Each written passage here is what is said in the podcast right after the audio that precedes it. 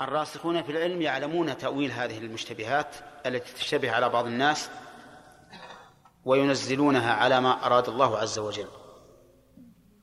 وهذا بناء على أي قراءة؟ على قراءة الوصل فصار التأويل المذكور في آية آل عمران ينبني الاختلاف في معناه على الوقف والقطع والوصل على الوقف والوصل فعلى قراءة الوصل يكون المراد به التفسير ويكون من المتشابهات أشياء يعلمها الله ويعلمها الراسخون في العلم. كذا؟ طيب. على قراءة الوقف يكون المآل والعاقبة. هذا مشتبه ولا يعلمه إلا الله. لو سألنا سائل الآن هل تعرف كيف استوى العرش؟ أقول لا والله مشتبه عليه ما أعرف. هذا لا يعلمه إلا الله. هل تعرف حقائق الرمان والنخل والعنب اللي في الجنة؟ ها؟ لا. لا أعرف هذا. لكن أعرف معنى الرمان ومعنى النخل ومعنى العنب ومعنى الفاكهة ومعنى اللحم لكن ما أعرف حقائق هذه الأشياء. ولا لا؟ الآن فيه عنب موجود عندنا هنا في السعودية وفيه عنب في أمريكا. يتفق الاسم وتختلف الحقيقة. المسميات تختلف. أليس كذلك؟ إذن اللي في الجنة أعظم اختلاف من ما في الدنيا. فعلى هذا يكون هذه المتشابهات مما لا يعلمه إلا الله. وما لا يعلمه إلا الله فإن محاولة علمه من التكلف في الفكر. ومن الضلال في الدين. من التكلف في الفكر لأنك لن لن تصل إليها. لا يمكن أن تصل. من الضلال في الدين لأنه بدعة. كما قال الإمام مالك السؤال عنه بدعة وكل بدعة ضلالة. إذا محاولة التكلف فيما لا يمكن الاطلاع عليه أو الوصول إلى إلى علمه نقول هذا إيش؟ تكلف في الفكر وضلال في العقل في الدين. ضلال في الدين. كل بدعة ضلالة. دع هذا ما هو من شأنك. كل شيء ينفعك بيانه فقد بينه الله لك. وكل شيء لا يضرك جهله فقد أخفاه الله عنك. بل إننا نقول الشيء الذي لا يمكن الوصول إليه قد يكون معرفتنا له ضرر وإلا لبينه الله لنا. والأشياء كما نعلم ثلاثة أقسام. قسم علمنا الله إياها وفهمناها وقسم لم يعلمنا الله إياه ولا طريق لنا إلى العلم به. قسم ثالث تركه الله لنا مفتوحا. نعلمه من التجارب ومن الوقائع. في أشياء من كثيرة من العقاقير ومن علم الكون والآفاق ما علمت إلا إلا إلا إلا أخيرا. وفيها أشياء ما بعد علمت ولكنها والله أعلم تعلم فيما بعد. على كل حال إذن اتضح الأمر. لو سألنا سائل قال التأويل المذكور في سورة في آية آل عمران هل هو التفسير أو المآل والعاقبة؟ إن قلت التفسير أخطأت وإن قلت المآل والعاقبة أخطأت وإن فصلت أصبت. أي نعم. إن فصلت أصبت طيب. يقول هنا آه، خرج بقولنا على المعنى المرجوح النص والظاهر. ليش؟ لأن النص يقول أما النص فلأنه لا يحتمل إلا معنى واحدا. إذا فليس عندنا راجح ولا مرجوح. ولا لا؟ طيب. وأما الظاهر فلأنه محمول على المعنى الراجح والمؤول محمول على المعنى المرجوح. فخرج بقولنا على المعنى المرجوح شيئان النص لماذا؟ لأن ما في احتمالات لا يحتمل إلا معنى واحدا. والمؤول والظاهر لأنه محمول على المعنى الراجح. طيب المجمل لأنه لا يدل المجمل لا يدل على معنى. المجمل ما ما تبين حتى نعرف معناه. فصار هذا الشرط ما شاء الله هذا التعريف خرج به ثلاثة أشياء. المجمل إيش بعد؟ والنص والظاهر. المجمل لأنه لا يدل على معنى إذ هو مجمل. النص لأنه لا يدل على معنى واحد الظاهر لأنه محمول على المعنى الراجح. طيب التأويل هل هو محمود أو مذموم؟ ها؟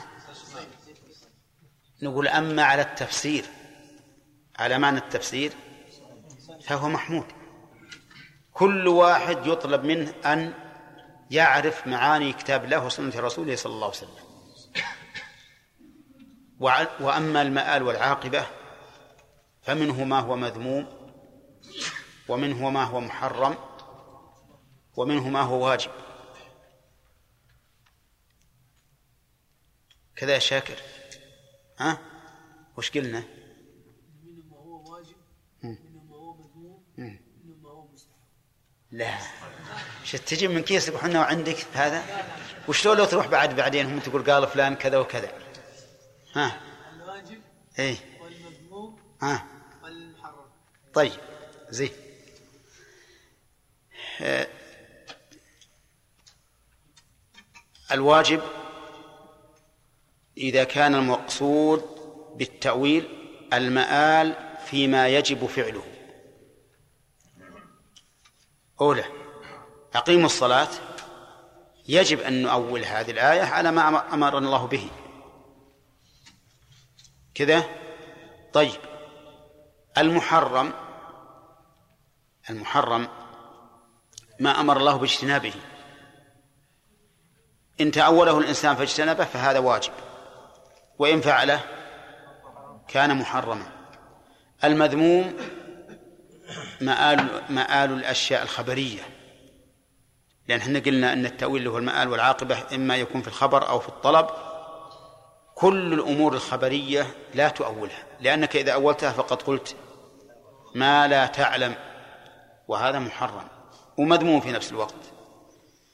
طيب أما التأويل بمعنى التفسير فقلنا إنه محمود قد يكون واجبا وقد يكون مستحبا. التأويل الذي هو صرف اللفظ عن ظاهره. هل هو محمود أو مذموم؟ فيه تفصيل فيه تفصيل.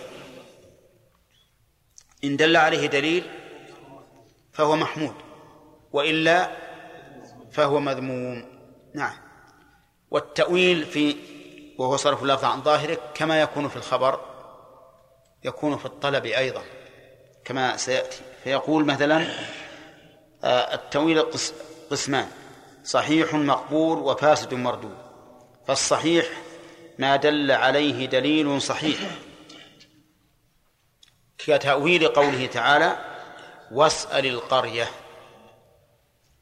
القرية هنا ما هي؟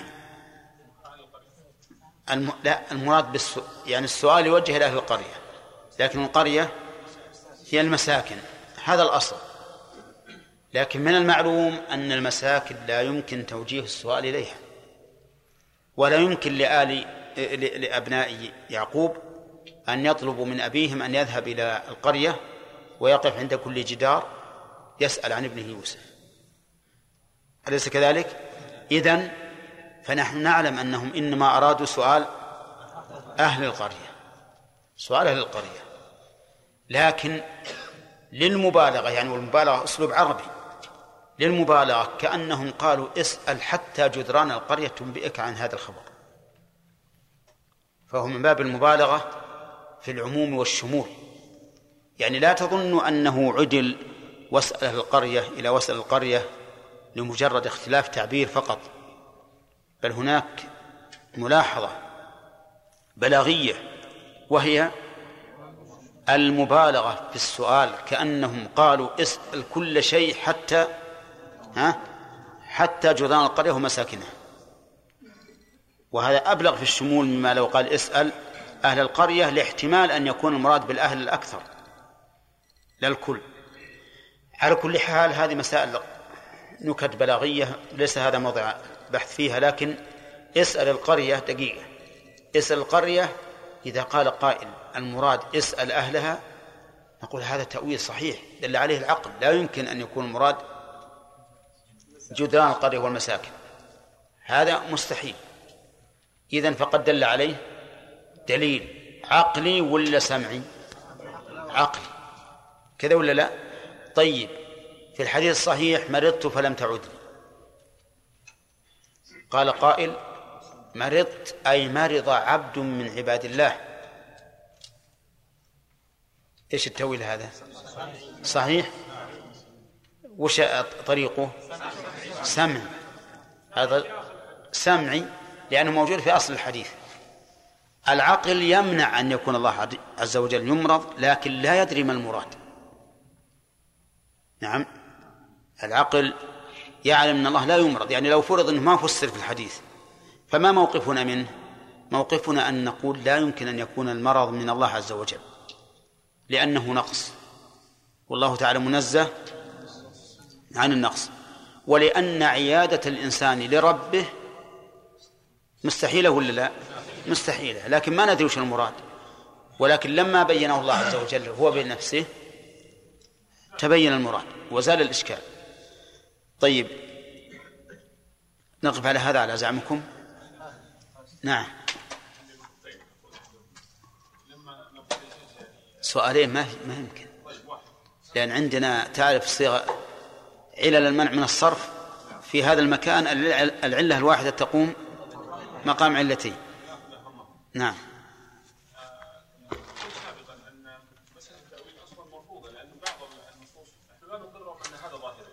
نعم. نعم. فقصدي يعني لو يكون نعلم نعلم الاصل ثم نقول وقد قال بعض الناس كذا والرد عليهم كذا نعم. بدل ما نجعلها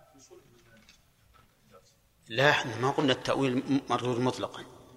قلنا التأويل هذا معنى اصطلاحي اصطلاحي يقصد به هدم ما, ما ثبت في النصوص من صفات الله أو يؤول إلى ذلك. لا ما هو ما هو كله مذموم. نعم إبراهيم. لماذا نقول وسائل القاضية نعم. لا تحتاج إلى تأويل. نعم. لأنها حقيقة. إي. العرب استعملوا هذا الاسلوب فلا داعي للتاويل أصلا صحيح. وهذا هو الذي اخترناه أخيرا بناء على إنه لا مجاز في القرآن. اي نعم. ها؟ اي نعم. هو كل ظاهر اللفظ هو الراجح.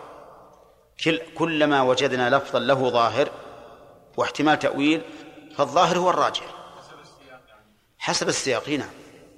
حسب السياق. لكن أهل أهل المجاز يجعلون المعنى لللفظ معنى ذاتيا بحيث يقول هذا معناه لولا القرينة.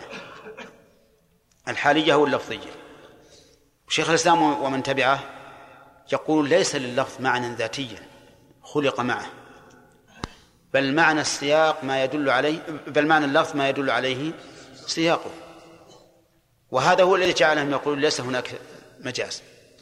إي نعم. أيا بأنه؟ إي نعم هذا هذا بالنسبة لاصطلاح المتأخرين. لا إذا كان صحيحا فليس بمذموم. إي نعم يصير معنى مرجوح. يعني الآن مثلا هذه هذه الآية واسأل القرية. المتبادر الظاهر المساكن. طيب. لا تقر نعم نعم. على كل حال هم يرون هذا هو المتبادر. فيقول يجب تأويله. أن يحمل على المعنى المرجوح. أن يحمل على المعنى المرجوح ما يحمل على حديث بين حديثين ما يحمل على هذا الوجه عرفت الآن؟ فهذا معنى الراجح عندهم.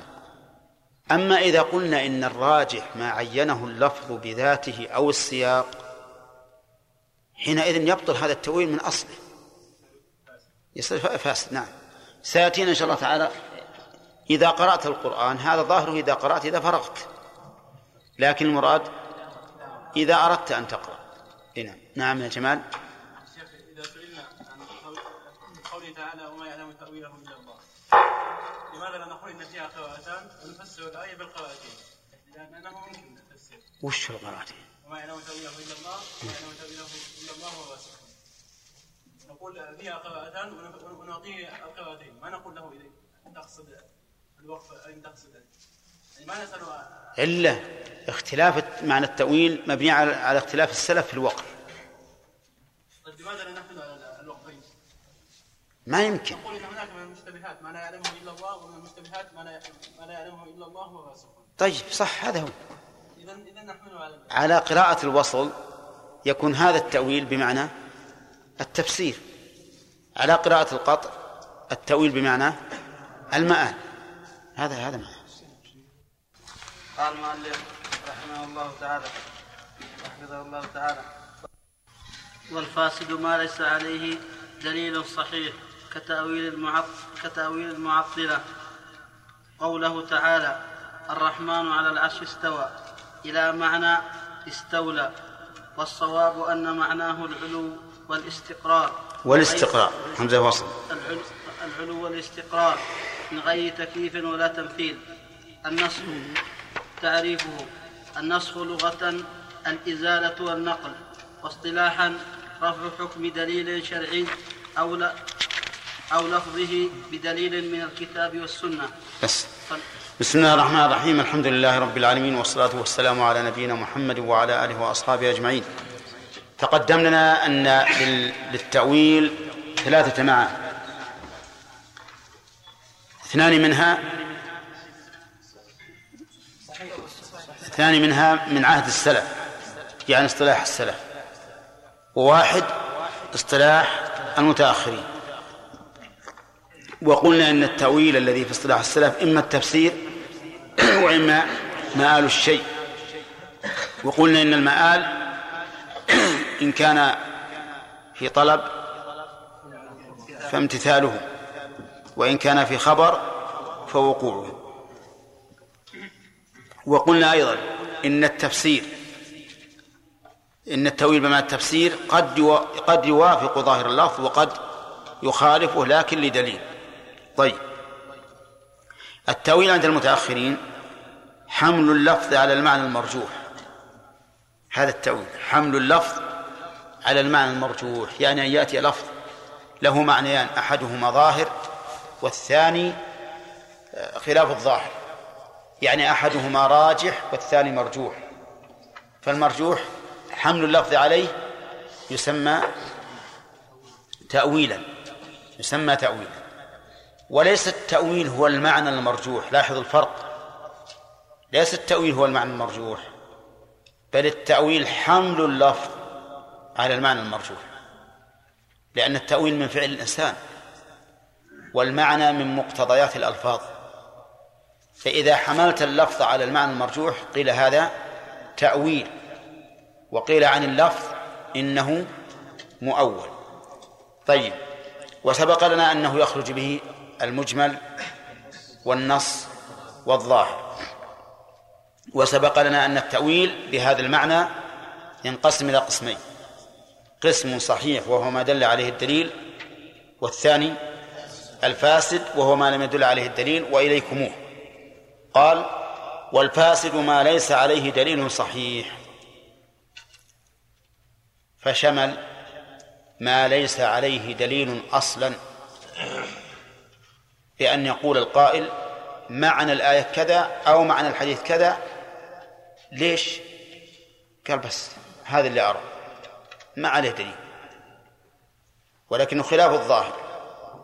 أو يكون له دليل لكنه غير غير صحيح. لأن قولنا ما ليس عليه دليل صحيح يشمل أن نفي أصل الدليل ونفي الدليل الصحيح. فالنفي مسلط على وجود الدليل وعلى صحة الدليل. إذن لو حمل اللفظ على خلاف ظاهره وقال الحامل ما ما عندي دليل لكن هذا اللي نرى قلنا هذا التأويل فاسد. ولو قال عندي دليل وأتى بدليل غير صحيح قلنا هذا التأويل أيضا فاسد. نعم. مثال ذلك كتأويل المعطلة قوله تعالى الرحمن على العرش استوى. المعطلة وصف لكل من عطل شيئا من صفات الله. سواء كان هذا الشيء كليا أو جزئيا. كل من عطل شيئا في صفة من صفات الله فهو معطل. فيدخل فيه الجهمية والمعتزلة والأشاعرة والماتريدية ونحوهم كل من نفى شيئا من صفات الله فهو معطل. أول قوله تعالى الرحمن على العرش استوى قالوا أولها إلى معنى استولى. قالوا الرحمن على العرش استوى أي استولى وملك وقهر. فهنا نسأل ما هو الدليل الذي أوجب لهم أن يؤولوا هذه الآية إلى هذا المعنى؟ قالوا الدليل العقل. كيف؟ قال لو أنك قلت استوى بمعنى استقر أو على لزم من ذلك محذور. لزم من ذلك محذور. بل محاذير المحذور الأول افتقار الله تعالى إلى العرش. وهذا لا يجوز لأن الله غني عن كل شيء. ونحن نعلم أن الإنسان إذا استوى على الشيء يعني على عليه فهو محتاج له بحيث لو أزيل من تحته لخر. فأنت إذا قلت إن الله استوى على العرش أي على عليه واستقر لزم من ذلك أن يكون الله محتاجا إلى العرش وهذا أمر مستحيل. ثانيا يلزم أن يكون محدودا أن يكون محدودا لأن كل شيء على على شيء فهو محدود سواء كان أكبر منه أو أصغر منه. لو لم يكن من حده إلا ما يحاذي ذلك المستوى عليه لكفى. عرفت؟ ومعلوم أن الله تعالى لا يحيط به شيء ما هو محدود ثالثا أنه يلزم منه أن يكون الله تعالى مماثلا للخلق.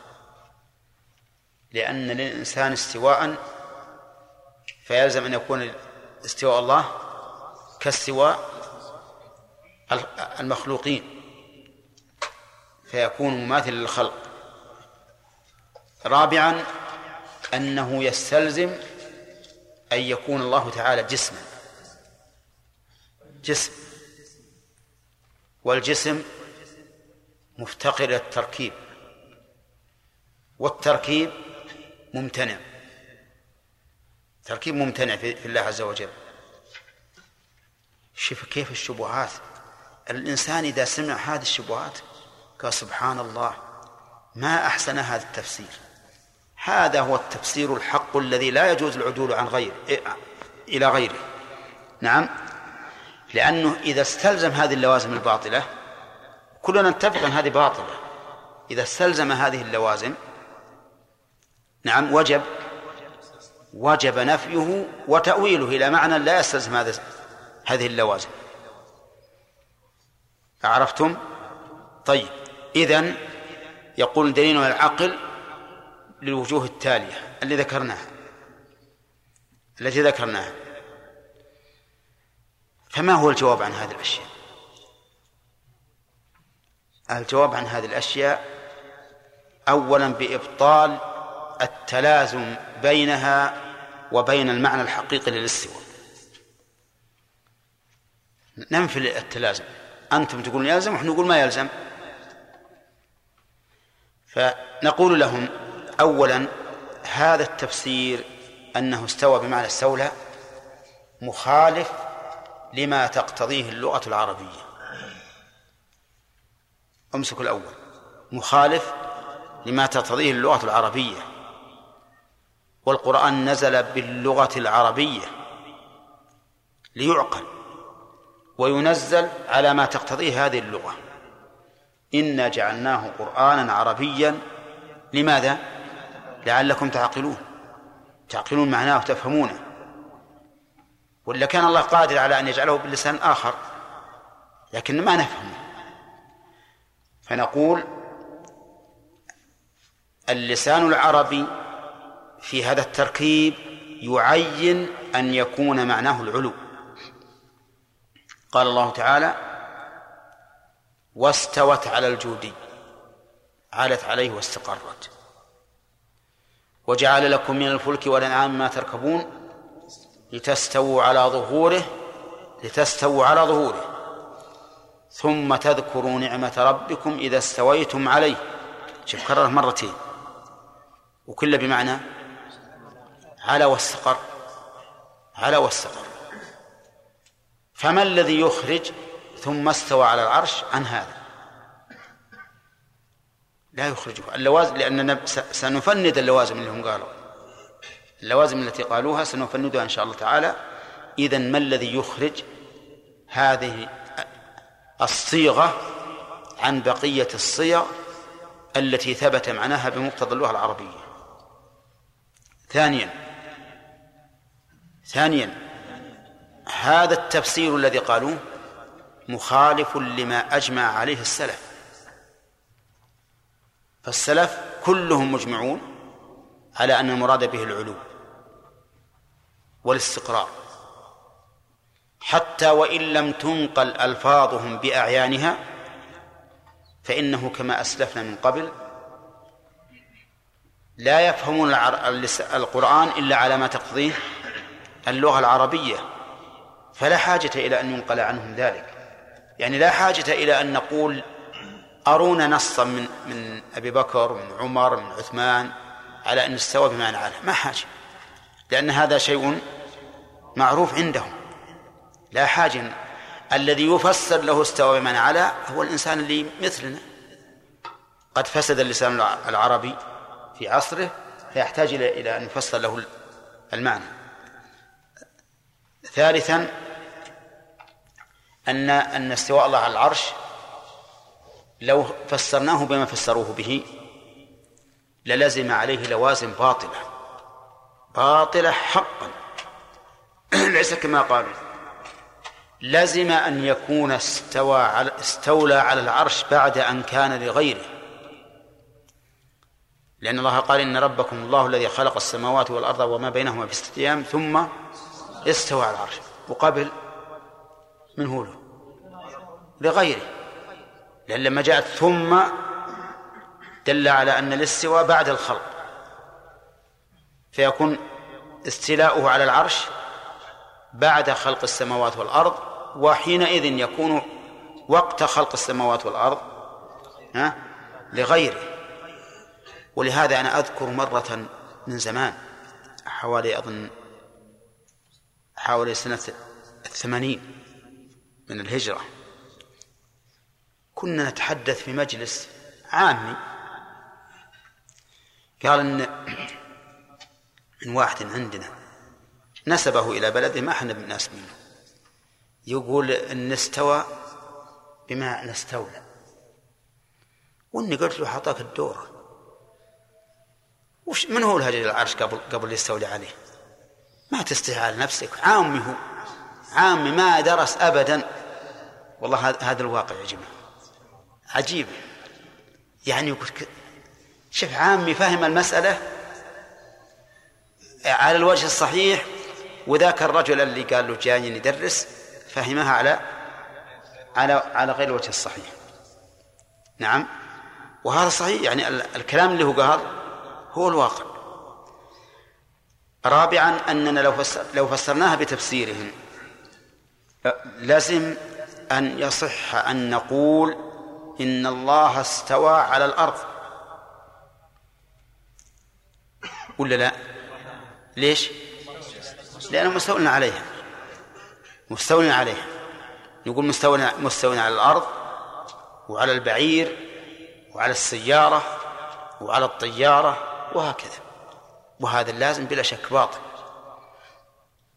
أما لوازمهم التي قالوها فهم قالوا يلزم أن يكون الله محتاج محتاجا إلى العرش.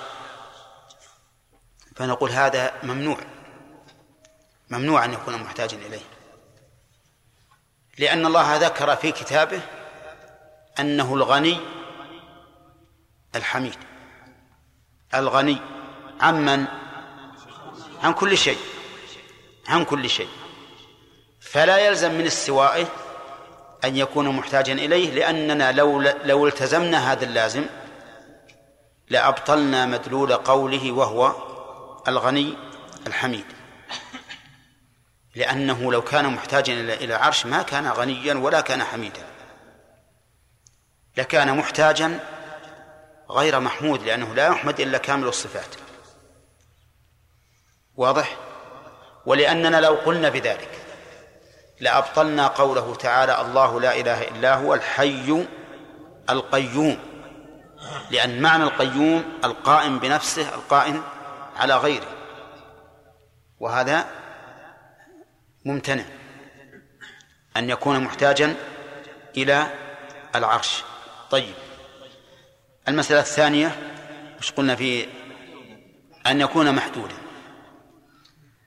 فنقول ما معنى ما معنى قولكم محدودا؟ كلمة الحد غير واردة في الكتاب ولا في السنة. وكلمة الاستواء على العرش واردة في الكتاب وفي السنة. في الكتاب وفي السنة.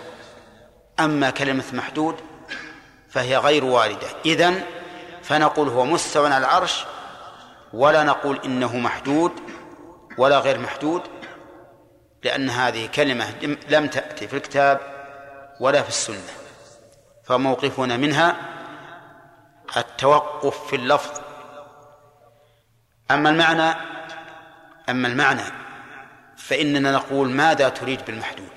إن أردت أن شيئا من المخلوقات يحصره ويحيط به ويحده ويحده فهذا ممتنع.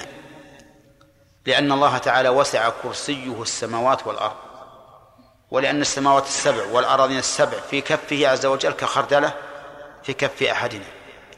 ومن هذا شأنه وعظمته كيف يمكن أن يحده شيء من مخلوقاته؟ وإن أردت بمحدود أنه بائن من خلقه منفصل عنهم لا يختلط بهم كما تفصل الحدود بين أملاك الناس فهذا حق وليس فيه شيء. وليس فيه شيء إطلاقا. ولا ولا محذور. لا محذور أن نقول إن الله تعالى عال على خلقه وبائن من خلقه. لا يختلط بهم ولا يختلطون به.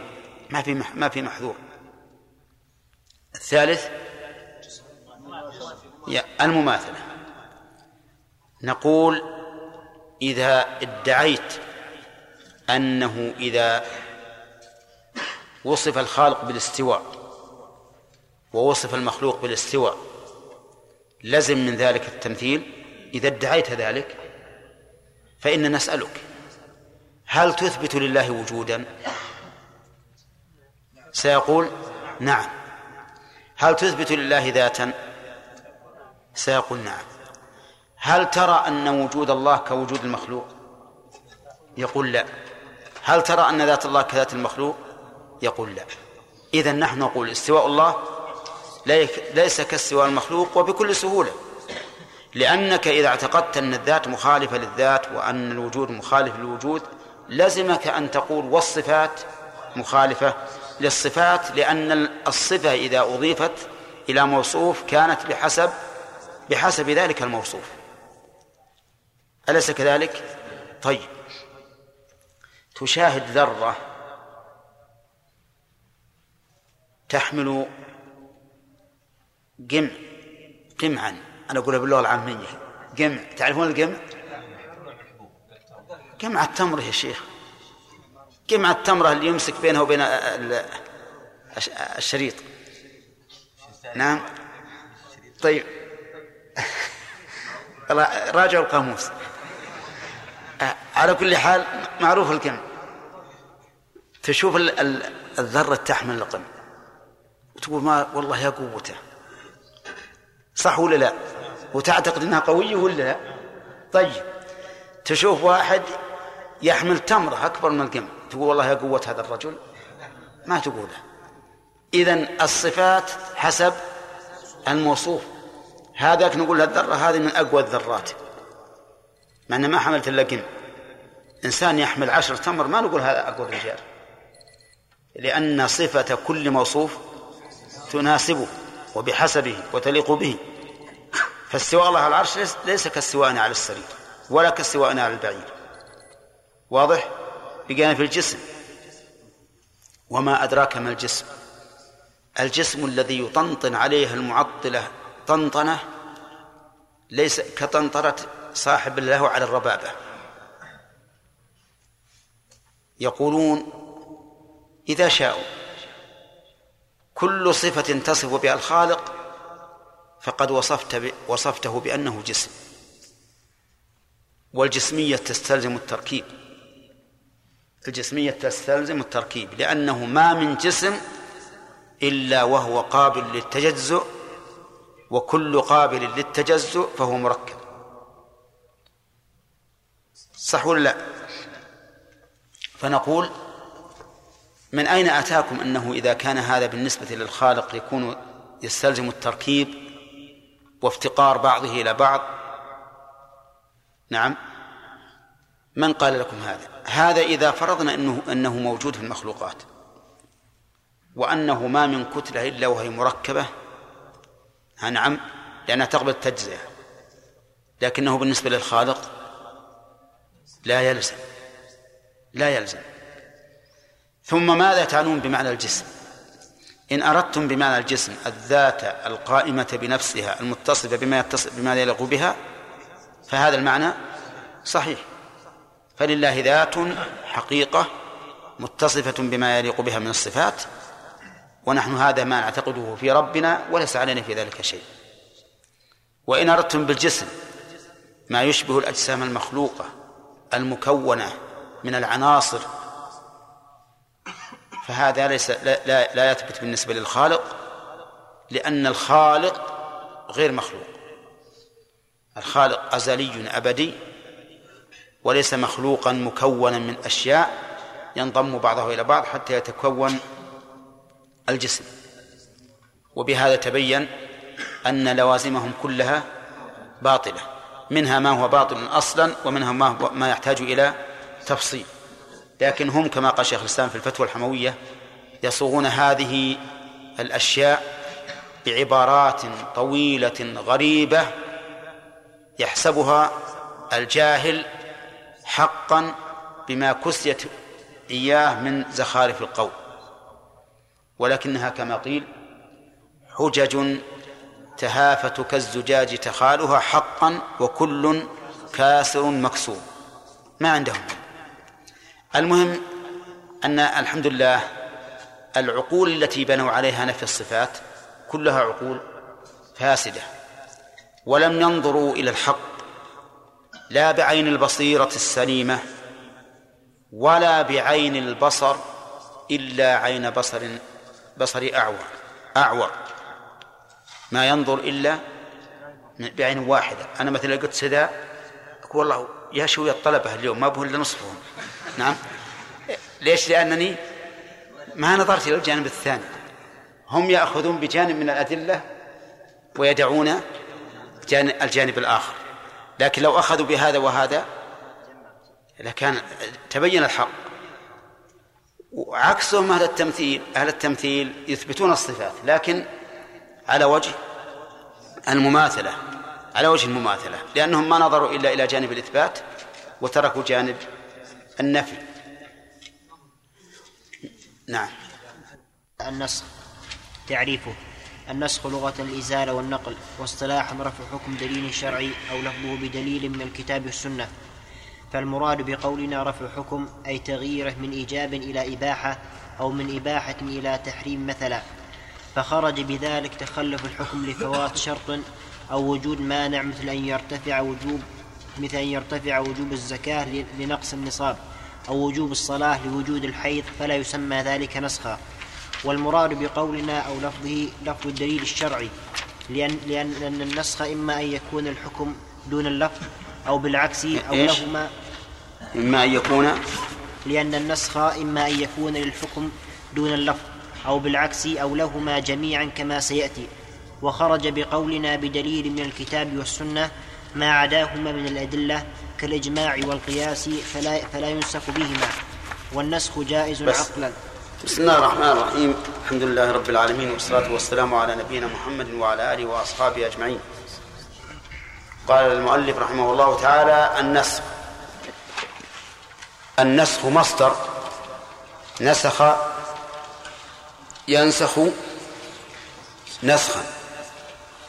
قال الله تعالى ما ننسخ من آية أو ننسها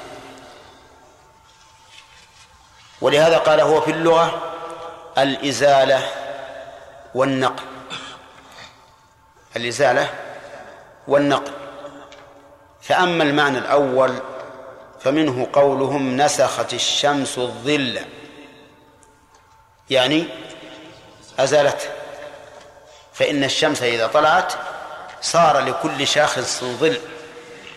فكلما ارتفعت تقلص هذا الظل حتى يزول. هذا الإزالة. النقل قالوا ومنه نسخت الكتاب. نسخت الكتاب. ما أزلته. ولكنك نقلته. قال بعض المتفلسفة ولا يصح أن تقول نقلته لأنك لم تنقله فالكتاب الأول باق في الأوراق الأولى. ما نقلته إذا وش أقول؟ نسخته أي؟ أي نقلته يقول ما نقلته هو ما زال في أوراقه. قال إذا نصحح التعبير. نقول أو ما يشبه النقل. أو ما يشبه النقل. لأنك إذا كتبت إذا كتبت ما في الكتاب كأنك شلت هذه الكلمة مثلا وحطيته في الورق الجديد لكنك لم تنقلها حقيقة. فقالوا إذا نعبر بكلمة أو ما يشبه النقل حتى لا يورد علينا مورد هذا الإيراد. أفهمتم ولا لا؟ طيب نحن نقول الأمر و... الأمر بسيط. لأن أي إنسان تقول له إني نقلت زاد المستقل أو نقلت كتاب الأصول. كل الناس يعرفون أنه ليس المعنى أنك أخذت الحروف اللي في الورق الأول ووضعتها ها في الورق الثاني. كل الناس يعرفون أن هذا ليس المراد.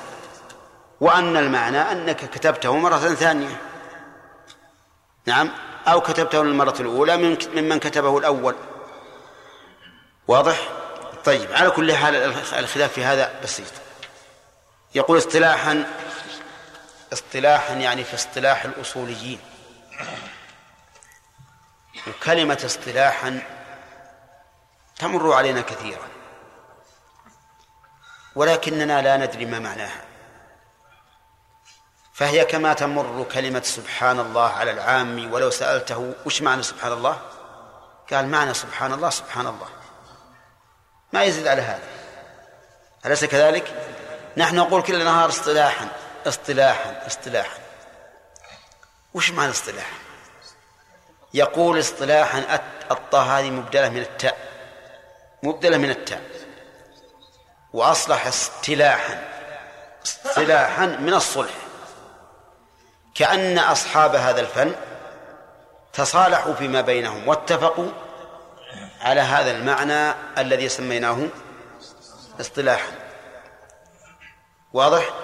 إذن الأمر المعنى الذي تصالح عليه أصحاب هذا الفن وهم أهل أصول الفقه هو هذا. رفع حكم دليل شرعي أو لفظه بدليل من الكتاب والسنة. بعضهم يقول بدليل شرعي لكن فيه نظر كما سيتبين.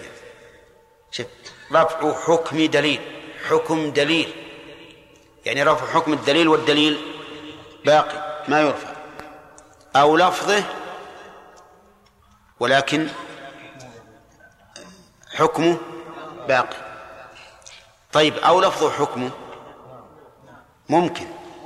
ولهذا نقول أو هنا ليست للتنويع بل هي مانعة خلو. يعني لا يخلو إما أن يكون رفع حكم أو رفع لفظ أو رفع حكم ولفظ النسخ. يعني يكون ثلاث له ثلاثة أوجه كما سيتبين إن شاء الله تعالى. وقول دليل شرعي يخرج به ما ليس دليلا شرعيا كالأوامر الصادرة من الحكام والولاة والأمراء وما أشبه ذلك. فإذا رفعوا الأمر الأول وأتوا بأمر جديد لا يسمى نسخا اصطلاحا. لا يسمى نسخا اصطلاحا لأن هذا ليس من الأمور الشرعية بل أمور بل من الأمور العرفية أو الوضعية. ونحن نتكلم عن الشرعية. وقوله بدليل من الكتاب والسنة ما دمنا قلنا رفع فإنه يستلزم أن يكون الناسخ متأخرا عن إيش؟ عن المنسوخ. لأن الرافع يكون بعد بعد المرفوع. طيب. والكتاب هو القرآن والسنة سنة الرسول صلى الله عليه وسلم.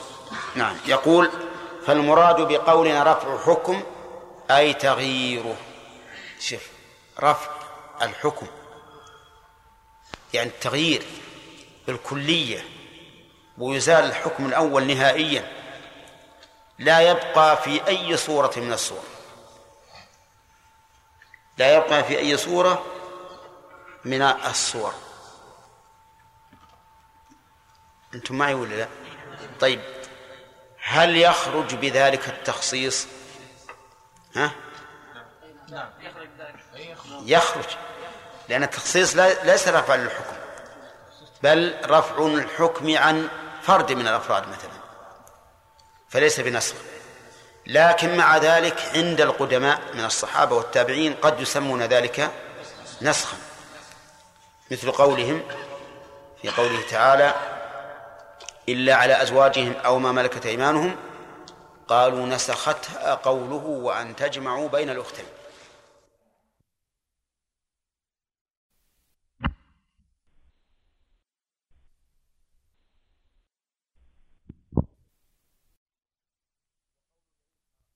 وقول دليل شرعي يخرج به ما ليس دليلا شرعيا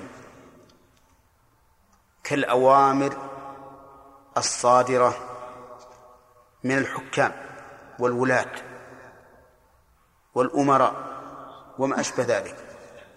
فإذا رفعوا الأمر الأول وأتوا بأمر جديد لا يسمى نسخا اصطلاحا.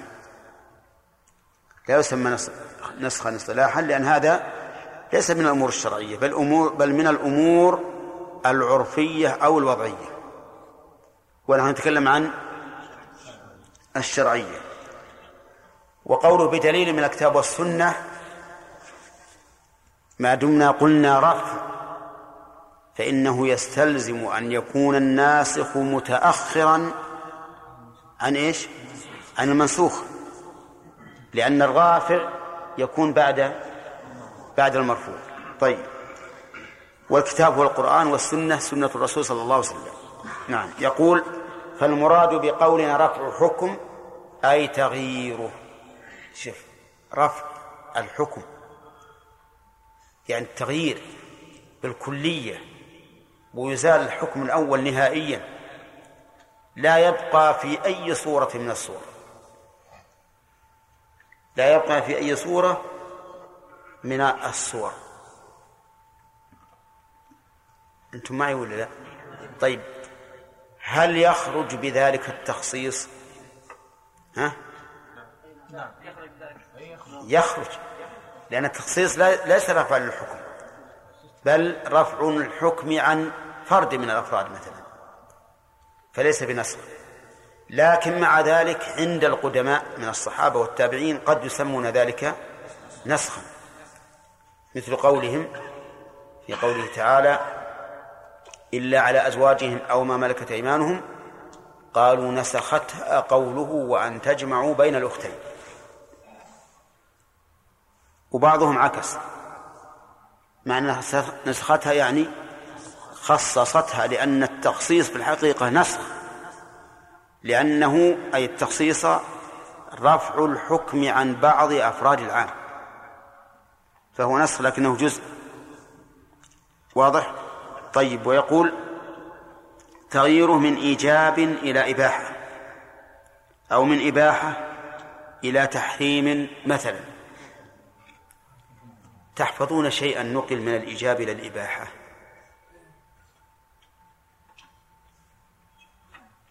من الإيجاب إلى الإباحة. صوم عاشوراء. ها؟ قيام الليل. مصابرة ما نقبل اليد اليسرى أبدا. مصابرة إيش؟ مصابرة المئة للألف والعشرة للمئة. هذه كان كان واجبا في الأول ولكن أبيح. نسخ إلى الإباحة طيب المصابرة. طيب من إباحة إلى تحريم. ها؟ زيارة القبور من إباحة إلى تحريم. لا خطأ خطأ خطأ. لأنه ما أبيح للنساء أصلا. شرب الخمر. شرب الخمر كان مباحا. نكاح المتعة. وأكل لحوم الحمر. طيب إذا الأمثلة كثيرة الحمد لله. فخرج بذلك أي بهذا التعريف تخلف الحكم لفوات شرط أو وجود مانع مثل أن يرتفع وجوب الزكاة لنقص النصاب أو وجوب الصلاة لوجود الحيض فلا يسمى نسخا. لأن الحكم باقي رجل عنده ألف ريال عليه زكاة. صح؟ عليه زكاة. كم؟ خمسة وعشرون ريالا زكاة. لكن قبل أن يتم الحول تلف المال. ارتفع عنه الوجوب ولا لا؟ ليش؟ لفوات شرط وهو تمام الحول مثلا. فلا زكاة عليه. لا نقول هذا نسخ لأن أصل حكم المسألة باقي ولا لا؟ لكن ارتفع عن هذا الشخص لإيش؟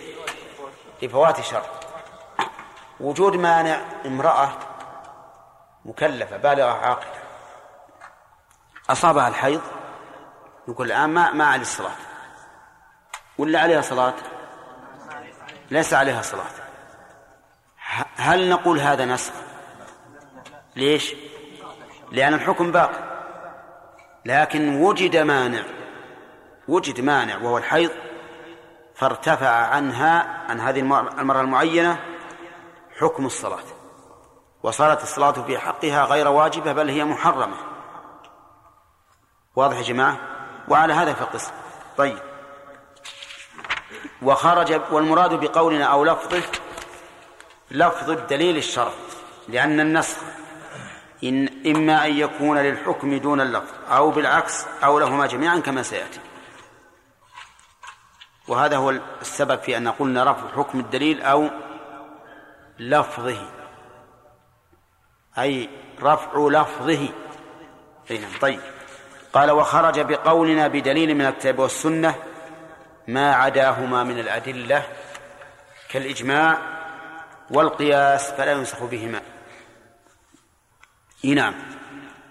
الإجماع لا ينسخ به.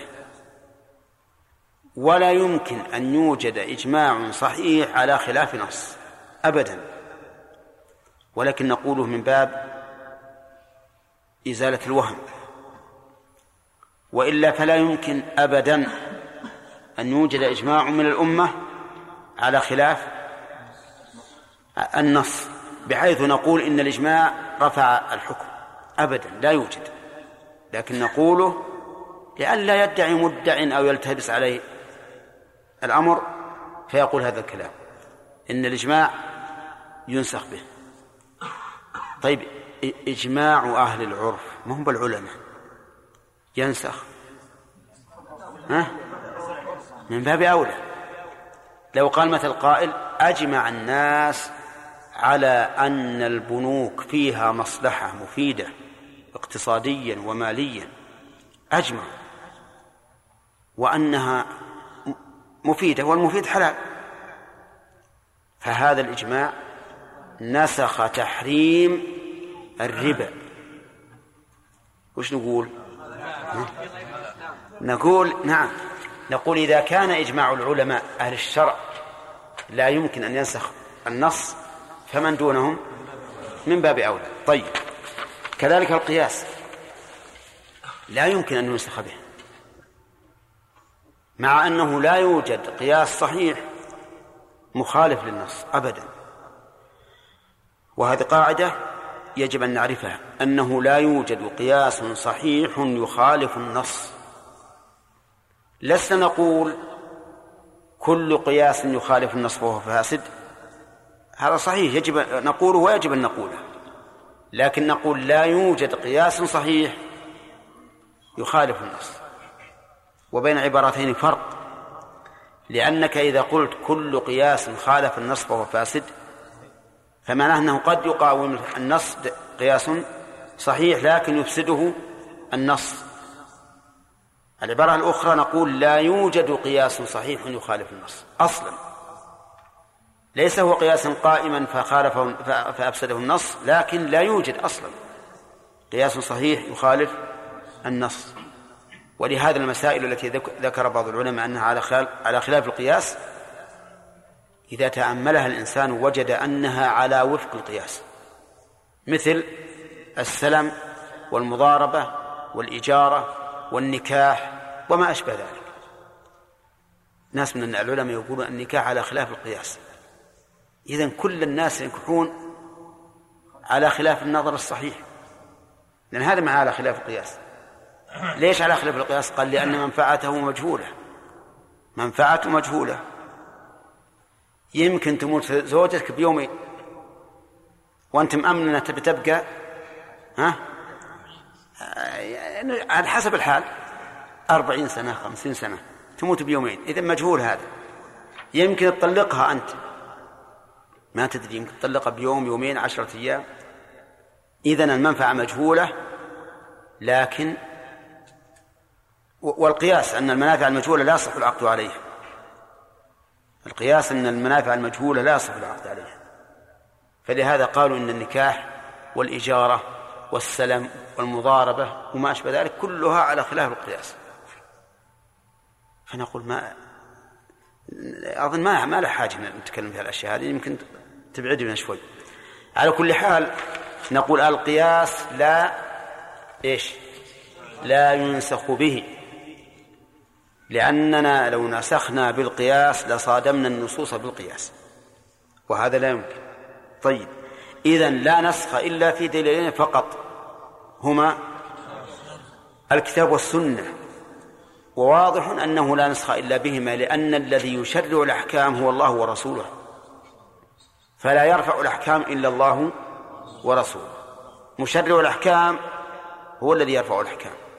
هنا قال والنسخ جائز عقلا وواقع شرعا. هذا أيضا يعني معترك ضنك. جائز عقلا وواقع شرعا. طيب إذا وقع شرعا ما علينا من العقل.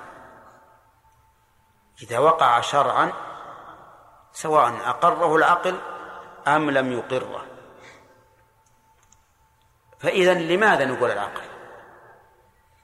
نقول العقل لأجل إذا خاطبنا شخصا ضعيف الدين ألزمناه بالقول بجواز إيش؟ بجواز النصر ليس كل الناس يقبلون الشرع.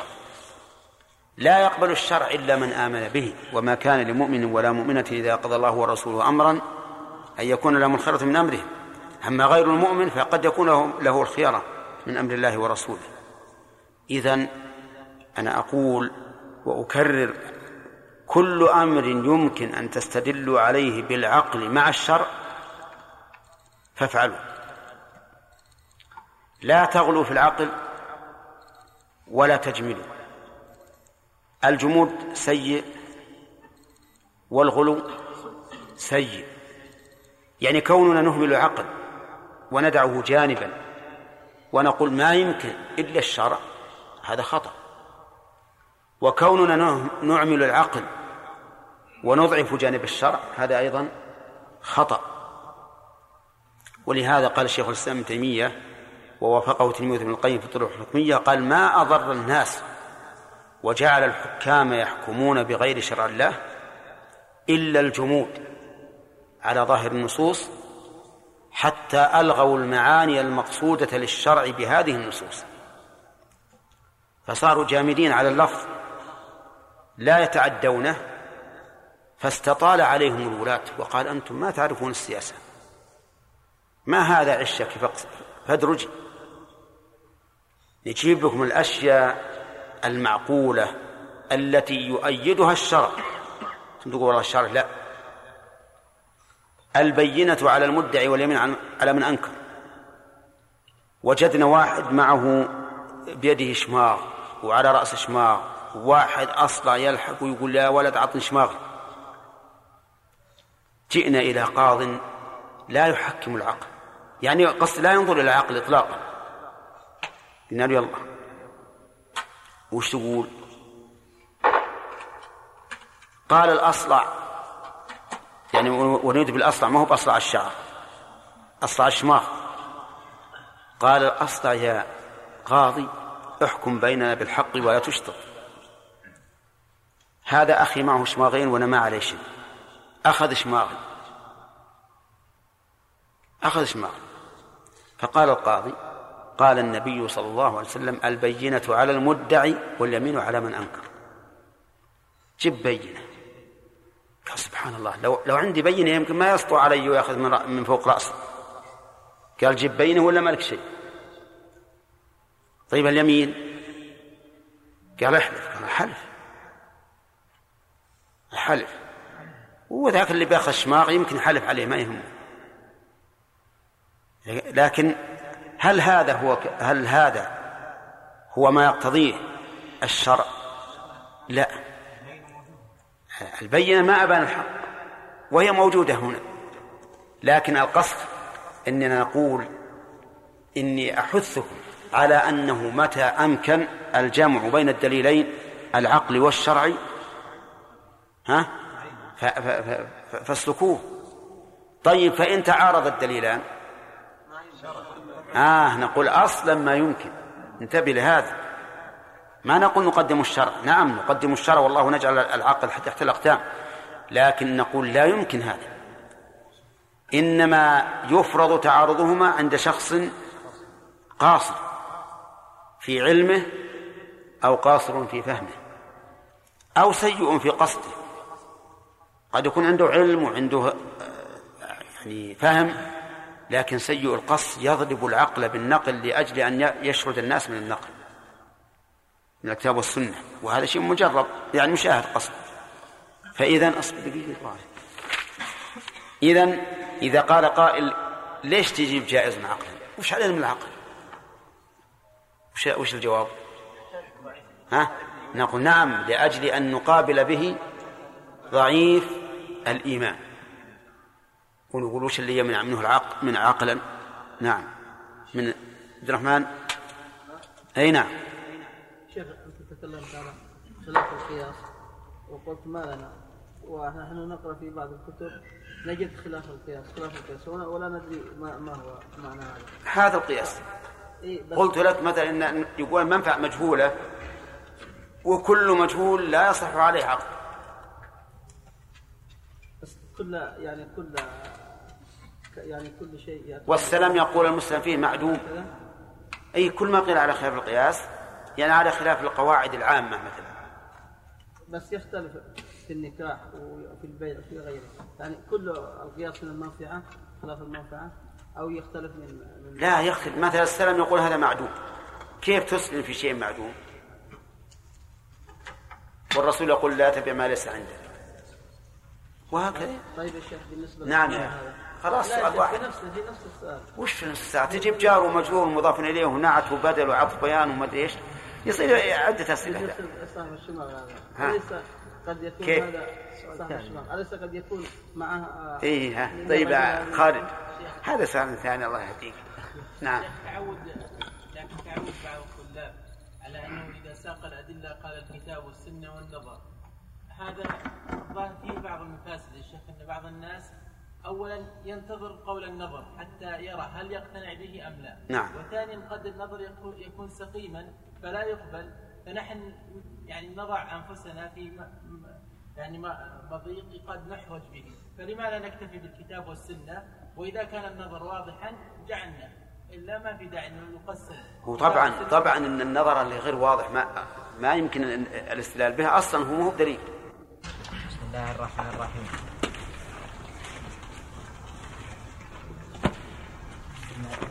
ما جواز عقلا فلأن الله بيده الأمر وله الحكم لأن الرب المالك فهو يسلم لأنه لأنه الرب المالك فله أن يسلم لعباده ما تقتضيه حكمته ورحمته وهل يمنع العقل أن يأمر المالك مملوكه بما أراد ثم إن مقتضى حكمة الله ورحمته بعباده أن يشرع لهم ما يعلم تعالى أن فيه أن فيه قيام مصالح مصالح دينهم ودنياهم.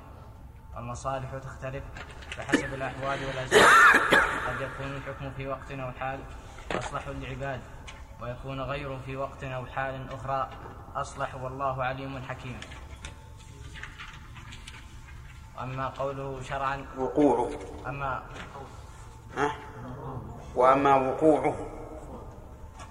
وأما وقوعه شرعا فلأدلة منها. الأول قوله تعالى ما ننسخ من آية أو ننسها نأت بخير منها ومثلها الثاني قوله تعالى الآن خفف الله عنكم. وقوله فالآن باشروا فإن هذا نص في تغيير الحكم السابق. الثالث قوله صلى الله عليه وسلم كنت نهيتكم عن زيارة القبور فزوروها. فهذا نص في نسخ النهي عن زيارة القبور. بس بسم الله الرحمن الرحيم. الحمد لله رب العالمين وأصلي وأسلم على نبينا محمد وعلى آله وأصحابه أجمعين. ما تقول في رجل كان غنيا فافتقر فسقطت عنه الزكاة؟ هل هذا من باب النسخ أو لا؟ لأن الحكم تخلف لتخلف الشرط وليس رفعا للحكم. فالزكاة واجبة ما نسخ. كذا؟ طيب. رجل كان صحيحا ثم مرض فقلنا له لا تصلي قائما ولك أن تصلي قاعدا. ماذا هل هذا نسخ أو لا؟ نسخنا وجوب القيام عليه. وجود مانع المرض ها؟ وجود مانع المرض القيام القيام ما ما زال واجبا؟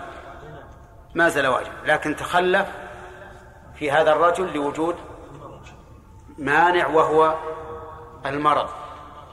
كذا ولا لا؟ وإن شئت فقل. فوات شرط وهو القدرة على القيام. طيب امرأة حائل قلنا لا تصلين هل هذا نص؟ ليش؟ وجد مانع وهو الحي لأن سقوط الحكم عنها لوجود لوجود مانع وهو الحيض أحسنت طيب في التعريف يا عادل تعريف النسخ ماذا قلنا فيه؟ والإزالة والنقل نعم شرعا رفع حكم دليل شرعي أو لفظه نعم بالكتاب أو بالكتاب أو السنة نعم. بدليل من الكتاب والسنة. طيب. هل التخصيص يسمى نسخا أحمد؟ عبد الله. ليش؟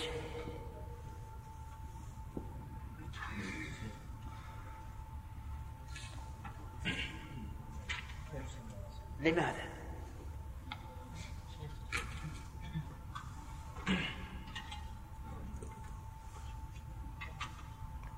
يلا يا أخي علل ولا ما ما, ما نقبل نحن الآن إلا بتعليل مصطفى؟ لأن الناس زالت الحكم بالكلية نعم. وإبداله بغيره. أما التخصيص فالعام لا زال موجود. فلم يرفع الحكم بالكلية صح. وإنما أضيف بعض بعض الصفات التي تخرج بعض الأفراد. فيما سقط السماء العشر. ليس فيما دون خمسة أو سق صدقة. ما دون الخمسة داخل فيما سقط السماء. ولكن ارتفع عنه الحكم بقوله ليس فيما دون خمسة أو سق صدقة.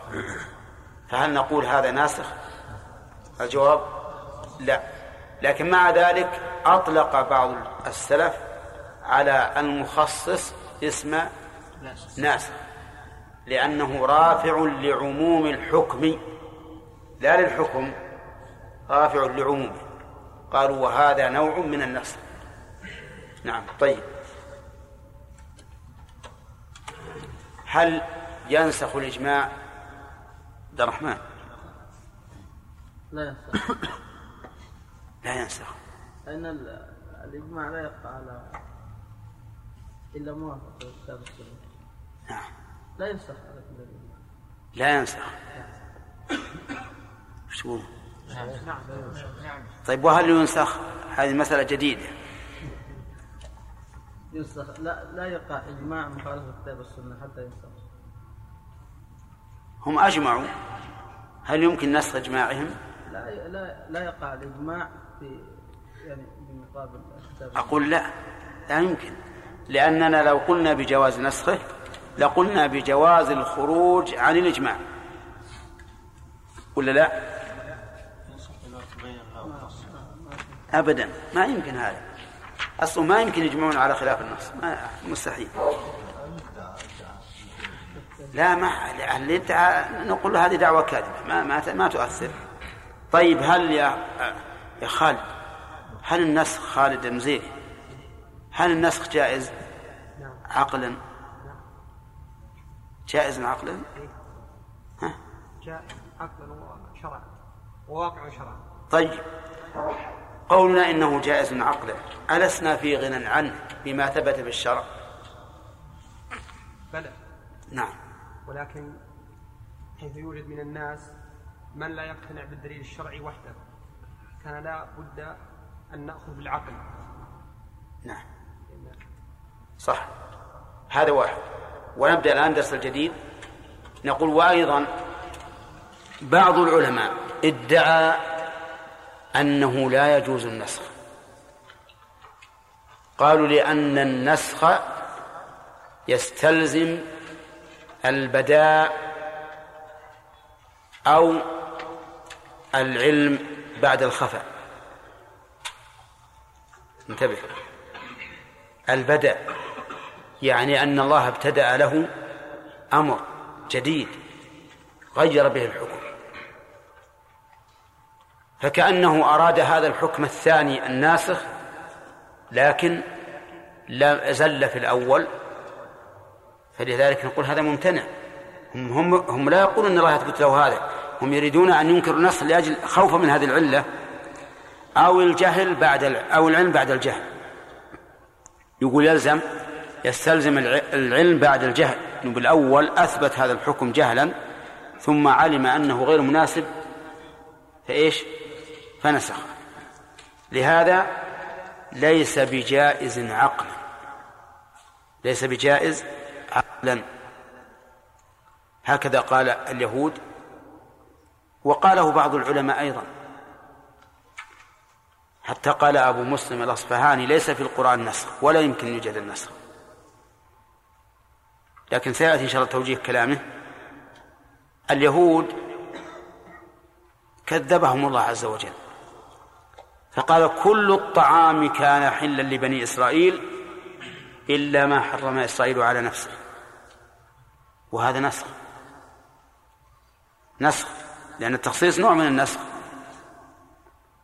ثم إنهم عن اليهود يقولون من خالف شريعة موسى فهو على على باطل. إذن فهم يزعمون بأن شريعة موسى ناسخة. ها؟ لما قبلها فكيف ينكرونه على غيرهم ويقرونه لأنفسهم؟ طيب. نقول نحن إن النسخ واقع عقلا جائز عقلا وواقع شرعا. وما ذكروه من مسألة البدع أو العلم بعد الخفاء منقوض. لأن النسخ مبني على حكمة. والحكم تختلف باختلاف الأحوال والأوقات والأماكن والأشخاص. ولهذا نوجب على الغني أن ينفق على أقاربه ولا نوجب على الفقير لأن الثاني ليس أهلا للمواساة وإلزامه بما لا يستطيع. والأول أهل لذلك. فالأحكام تابعة للحكمة والحكمة تختلف باختلاف الناس وليست تختلف بحسب علم الحاكم. الحاكم يعلم أن هذا الحكم في هذا الزمن أو لهذه الأمة مناسب وفي زمن آخر أو لأمة أخرى إيش؟ غير مناسب. فلهذا كان النسخ هو مقتضى الحكمة وليس مخالفا للحكمة. وأما الخلاف مع أبي مسلم الأصفهاني رحمه الله فالخلاف لفظي لأنه يقر بأن الله قد يرفع الحكم لكنه يقول إن رفع الحكم بعد ثبوته ليس رفعا مطلقا حتى يكون نسخا. وإنما هو رفع للحكم من وقت أو في وقت متأخر فالحكم إذا نزل يعم إيش؟ جميع الأحوال والأزمان والأماكن فإذا أنزل الله مثلا إباحة المتعة إباحة المتعة تشمل إلى يوم القيامة ولا لا؟ ها؟ تشمل إلى يوم القيامة فإذا جاء النصر وحرمت صار هذا رفعا للحكم في الزمن الذي بعد الإباحة وليس رفعا عاما في كل زمن فيكون هذا من باب التخصيص تخصيص الزمن فالزمن لما كان بالأول عاما وجاء الناسخ صار خاصا ما أدري نتكلم باللغة العربية ولا لا. ها؟ طيب. قال النبي عليه الصلاة والسلام كنت نهيتكم عن زيارة القبور. النهي هنا يمتد إلى متى؟ إلى يوم القيامة. اذا يشمل الزمن كله. أليس كذلك؟ ثم قال فزوروها. خرج الآن بقية الزمن من النهي. أولى فصار الحكم الآن هل رفع مطلقا؟ لا لكن رفع في الزمن الذي كان من بعد ها تغيير الحكم. من بعد تغيير الحكم. فليس فليس عاما لجميع الزمن وإلا فهو يقر بأن الرسول قال هذا وأن النهي زال وصار مباحا وأن وأن مصابرة الواحد للعشرة كانت واجبة ثم صارت غير واجبة. يقر بهذا. فالخلاف معه في الواقع شبيه بالخلاف اللفظ ليس له معنى. طيب. على كل حال نقول إن النسخ جائز عقلا وواقع شرعا وذكرنا السبب في ذلك. السبب في الليلة الماضية قلنا من أجل إقناع ضعيف الإيمان. ولا لا. سبب آخر من أجل الرد على القائلين بأنه غير جائز عقلا. لأنه يستلزم إيش؟ البداء أو العلم بعد الخفاء. وسبق أن هذا ليس بصواب. طيب دليل الجواز. يقول فلأن الله تعالى بيده الأمر وله الحكم. مسلم؟ ها؟ نعم والله مسلم. بيده الأمر وإلى وله الحكم. فيأمر بما شاء ويحكم بما شاء لأنه سبحانه وتعالى الرب المالك. فله أن يشرع لعباده ما تقتضيه حكمته ورحمته. هو رب. ومالك له أن يشرع ما شاء. ومع ذلك نحن نؤمن بأنه لا يشرع شيئا إلا لحكمة. طيب ولهذا قال ما تقتضيه حكمته ورحمته؟ وهل يمنع العقل أن يأمر المالك مملوكه بما أراد؟ وش الجواب؟ أبدا ما يمنع. كل إنسان يأتي إلي وأنا عندي عبد. أقول يا عبد ما أقول يا عبد يا ولد. ما يزعل. يا ولد هات القهوة. هات القهوة. الضيف اللي عندي يقول مالك حق تامره ولا كذا ها؟ لو قال مالك حق تامره قلت مالك حق تأتي لمنزلي. وأمري لعبدي أظهر في الأحقية من كونك تأتي إلى بيتي. ولا لا؟ طيب. إذا ما أحد ي... ما... لا أحد ينكر عليك أن تأمر عبدك بما بإيش؟ بما تريد. بما تريد. يعني مما لك الأمر به؟ احترازا مما لو أمرته بأمر لا يحل لك شرعا هذا معلوم. كل ينكر عليك. لكن بما تريد مما لك الأمر به. لأنه لو أنكر عليك قلت يا أخي هذا ملكي. أنا أدبره أتصرف فيه. وليس هذا بمنكر علي. طيب نحن الآن ملكية الله لنا أوثق وأقوى وأولى وأظهر وأجلى من ملكية السيد لعبده.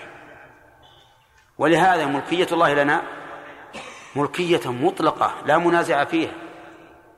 لكن ملكية السيد لعبده ملكية قاصرة. قاصرة. وله فيها منازع. لو لو لو قصر على هذا العبد بالنفقة أجبره الحاكم على الإنفاق أو نقل الملك. أو نقل الملك. لكن لو أراد الله بعبده بعباده سوءا فلا مرد له. فلا مرد له. له الحكم. إذن إذا كان الله عز وجل هو المالك المدبر الرب فلا أحد ينكر أن يأمر عباده بما لم يأمرهم به من قبل أو أن يبيح لهم ما نهاهم عنه من قبل لأنه ربهم. أفهمتم هذا ولا لا؟ إذن العقل لا يمنع النسخ العقل لا يمنع النسخ طيب هل يوجب النسخ انتبه هذه النقطة الثانية. ترقي ترقي. من كونه لا يمنع إلى كونه يوجب إلى كونه يوجب النسخ. الجواب نعم.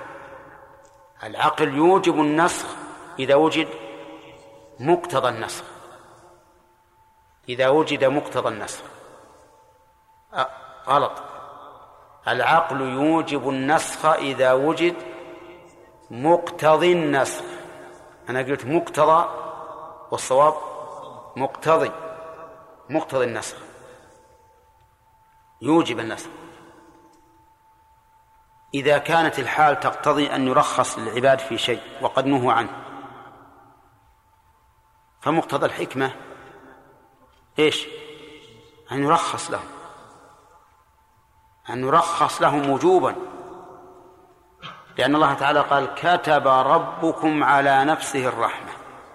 كتب أوجب. نحن لا نوجب على الله عز وجل لكن مقتضى صفاته العظيمة أن تكون الحكمة مرابطة لشرعه ولإيش؟ ولقدره. ولقدره. فصار الآن العقل لا يمنع. وش بعد؟ بل العقل يوجب النسخ عند وجود سببه عند وجود سببه. ولهذا قال ثم إن ثم. هذه للترتيب. ها؟ والتراخي. يعني إضافة إلى ذلك إن مقتضى حكمة الله ورحمته بعباده أن يشرع لهم ما يعلم ما يعلم تعالى أن فيه قيام مصالح دينهم ودنياهم.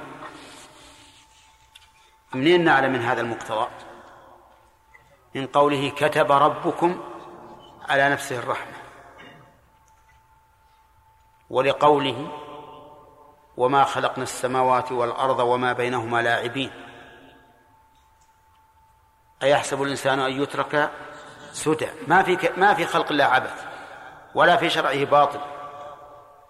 إذا مقتضى هذا أن ما يكون مصلحة فإنه بمقتضى حكمة الله ورحمته يشرع ولا بد. يقول و والمصالح تختلف بحسب الأحوال والأزمان.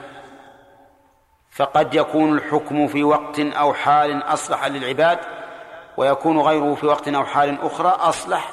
والله عليم حكيم. طيب. أوجب الله عز وجل على العباد إذا لاقوا العدو. إيش؟ إن يكن منكم عشرون صابرون يغلبوا مئتين. فإن لم يغلبوا المئتين فليسوا بصابرين. وإن يكن منكم مئة يغلبوا ألفا من الذين كفروا بأنهم قوم لا يفقهون. هذا إيجاب. لكن صار فيه مشقة. صار فيه مشقة فخفف الله. وهذا يدل على أن الجهاد واجب حتى مع هذه النسبة. واحد على عشرة مثل ما كانت الصلاة واجبة حتى كم؟ خمسين في اليوم والليلة. ثم خففت. مصابرة العدو واجبة لأهميتها حتى وإن كانت نسبة واحد إلى إلى عشرة. ثم بعد ذلك رحم الله العباد. فقال الآن خفف الله عنكم وعلم أن فيكم ضعفا فإن يكن منكم مئة صابرة يغلب مئتين وإن يكن منكم ألف يغلب ألفين بإذن الله. بإذن الله. والله مع الصابرين. فصار الآن آه، العقل يقتضي أتم وجوب النسخ إذا اقتضته الحكمة والرحمة. والحكمة والرحمة تتبعان المصالح. نعم يا غانم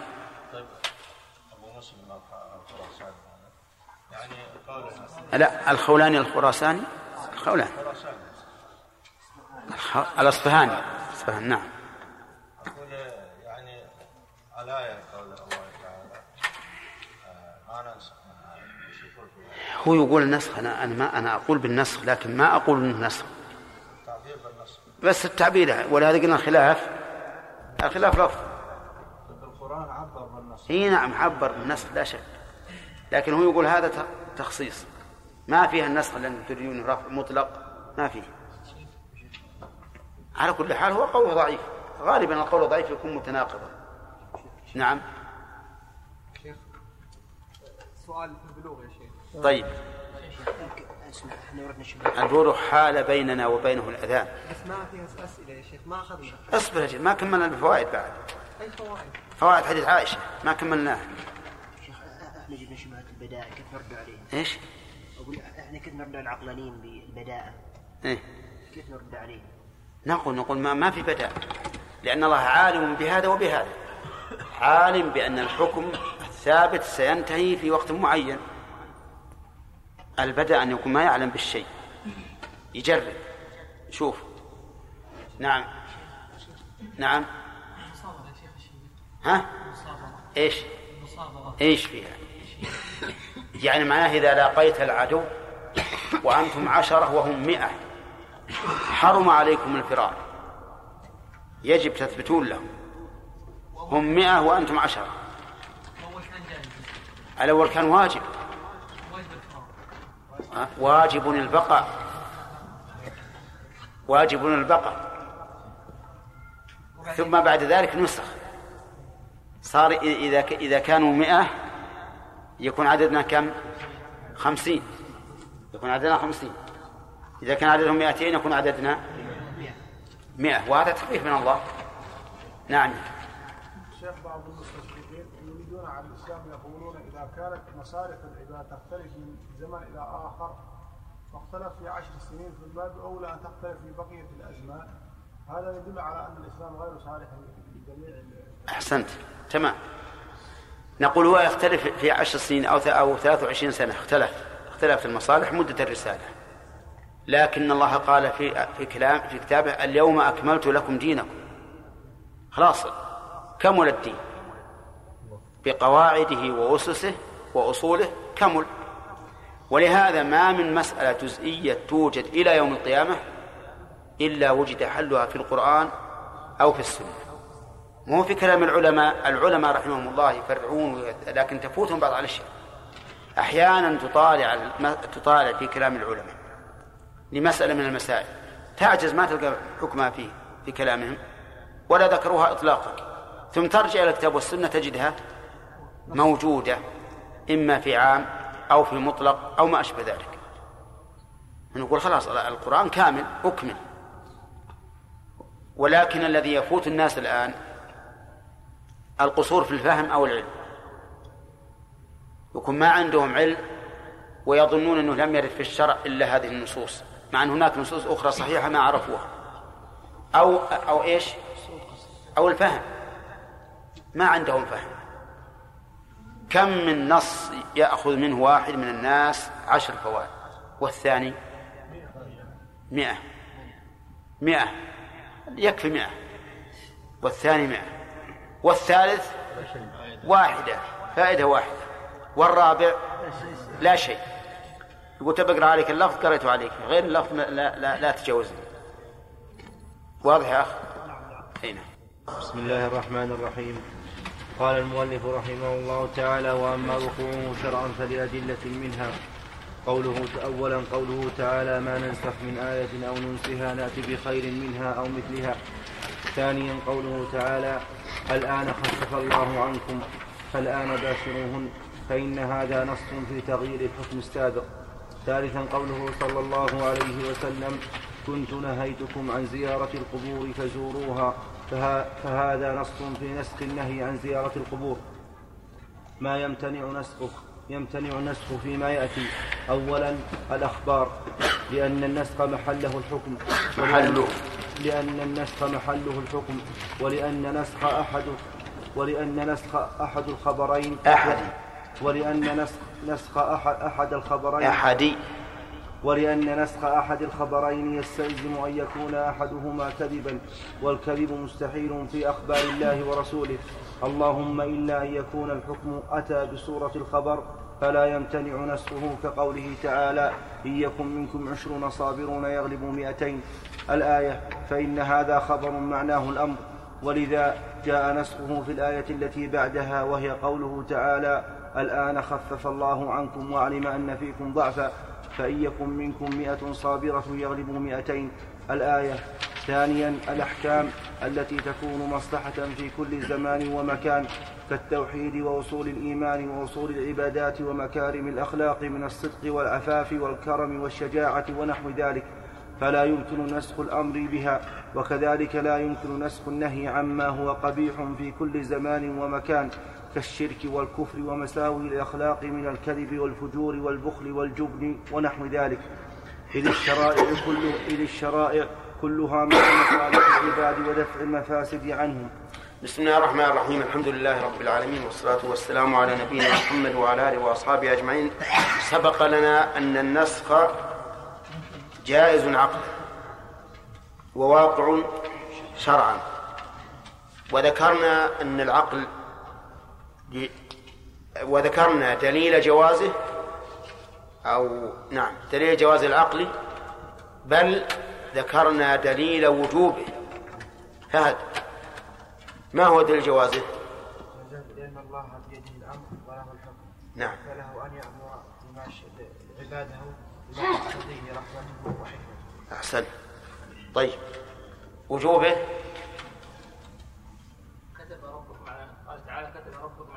لا وجوب العقل